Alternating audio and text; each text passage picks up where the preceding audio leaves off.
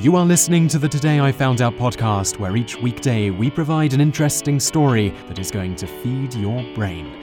You can read more great articles like this by going to todayifoundout.com. Hello and welcome to episode number 268 of the Daily Knowledge Podcast from todayifoundout.com. And in the episode today, you're going to learn about the greatest athlete that you've never heard of. And in the bonus facts section, you're going to learn a little bit extra about this great man. Let's just get started with today's show. When people make lists of the greatest athletes of the 20th century, they are populated with the usual suspects Michael Jordan, Babe Ruth, Muhammad Ali, Serena Williams, Wayne Gretzky, Jim Brown, Pele, but there is one name that should always make the list, even though many people, even the biggest sports fans, may not recognize it, or if they do, they know little about the man Jim Thorpe. The story of Jim Thorpe is one of determination, triumph, tragedy, racial prejudice, controversy, and extraordinary athletic achievement. Born approximately on May the 28th, 1887, the exact date has been disputed, in a small one room cabin near the town of Prague, Oklahoma, Jim was the son of a farmer named Hiram and a Potawatomi Indian named Mary James, who was a descendant of the famed Native American warrior Black Hawk. Jim, or by his Native American name, Watho Huck, meaning bright path, grew up on Native American land, fishing, hunting, playing sports, and learning from tribal elders. He was actually born a twin, having a built in best friend and brother to play with. Unfortunately, when Jim was only nine, his twin brother died from pneumonia. The stress of losing his brother caused Jim to act out, and he was sent to a boarding school in Lawrence, Kansas. A few years later, his mother would die while giving birth. Shortly thereafter, his father died as well. Left an orphan, Jim fled his hometown and began attending Carlisle Indian Industrial School in Carlisle, Pennsylvania.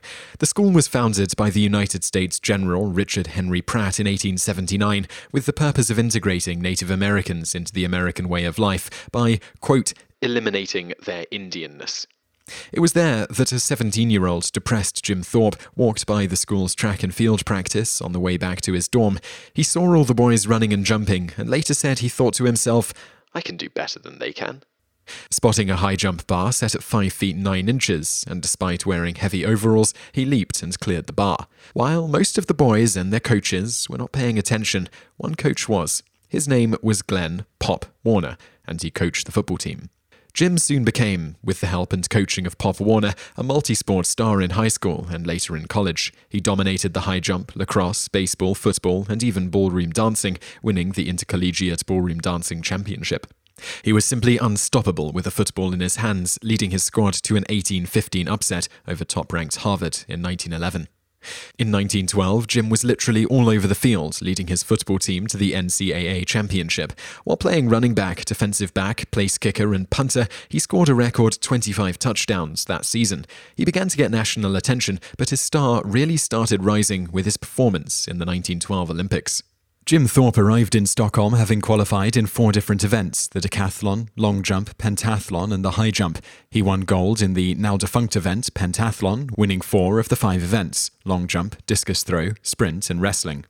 The only one he didn't win was the javelin, which he'd never competed in before showing up at the Olympics. Nevertheless, he finished third in that one. That same day, he finished fourth and seventh in the individual events of long jump and high jump, respectively. And I should probably mention that shortly before it was his turn to compete, someone stole his shoes. He managed to find some more in a garbage bin. They were different sizes and didn't fit perfectly, but he made it work by wearing extra socks on one foot to make up for the ample room in the shoe. But what he is truly remembered for was his performance in the decathlon. He destroyed the competition, setting a new record, 8,412.955 points, that would stand for 15 years, and is still to this day only 626.045 points behind the current world record holder for the event, Ashton Eaton, who set the record in 2012 at the United States Olympic Trials. For those not familiar, the decathlon consists of 10 events, as follows, including Thorpe's results for the event. 100 metre, tied for third place with 11.2 seconds. Long jump, third place at 6.79 metres. Shot put, first place at 12.89 metres. High jump, first place at 1.87 metres. 400 metre, fourth place at 52.2 seconds. 110 metre hurdle, first place at 15.6 seconds. Discus throw, third place at 36.98 metres. Pole vault, tied for third place at 3.25 metres. Javelin throw, fourth place at 45.7 metres. 1,500 metre, first place at 4 minutes and 40.1 seconds.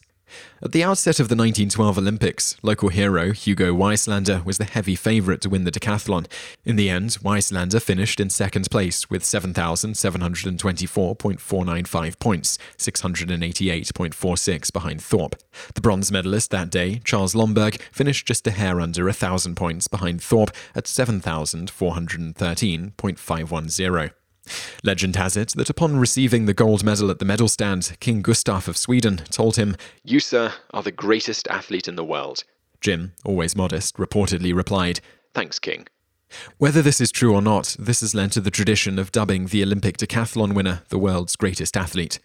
He arrived home from the Olympics to a hero's welcome, complete with ticker tape parade down Broadway.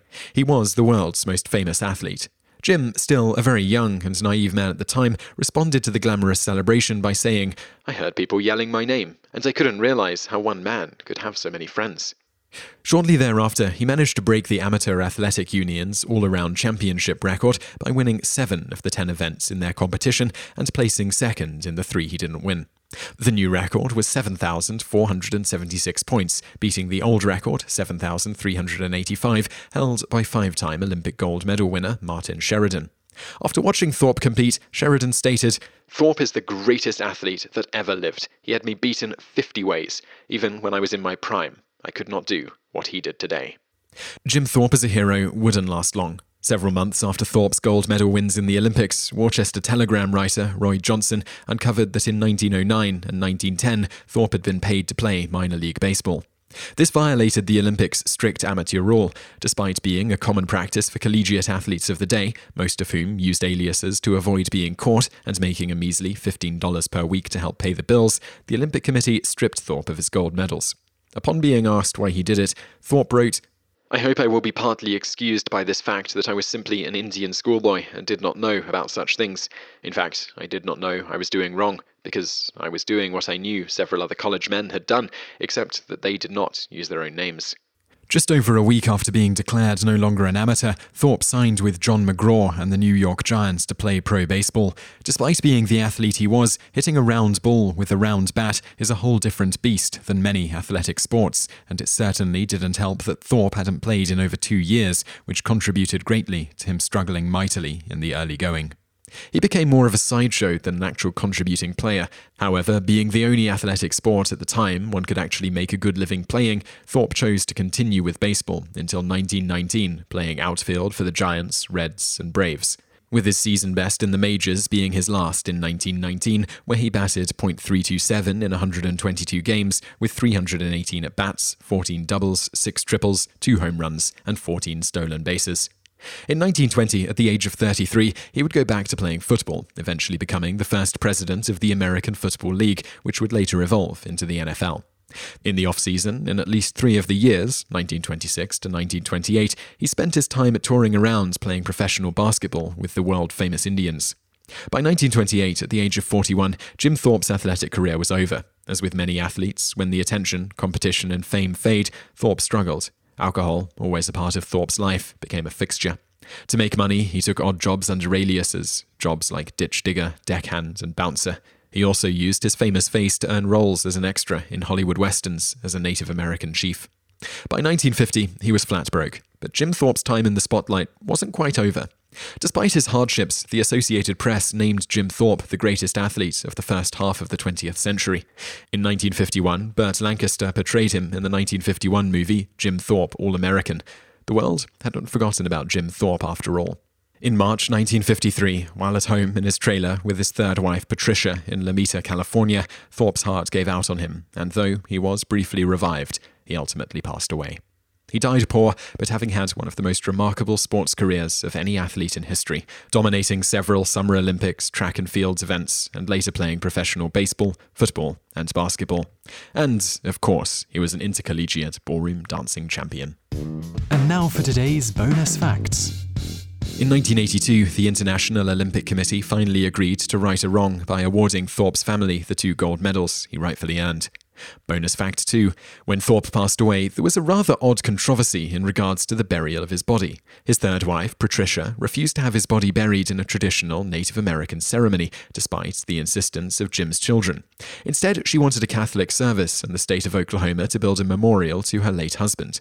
When the state balked, she literally took Thorpe's body on a countrywide tour, looking for the right burial place that would give in to her demands. Finally, the small eastern Pennsylvania towns of Mauch Chunk and East Mauch Chunk agreed to unify, accept the body, and change their name to Jim Thorpe, Pennsylvania, in hopes that it would bring in tourism and the NFL Hall of Fame. The NFL Hall of Fame never ended up there, rather in Canton, Ohio, but to this day, Jim Thorpe is still buried in a small Pennsylvania town that bears his name, despite it having no connection to him during his life. You just listened to an episode of the Today I Found Out Daily podcast. Tune in every weekday for another great episode, or find more articles at todayifoundout.com.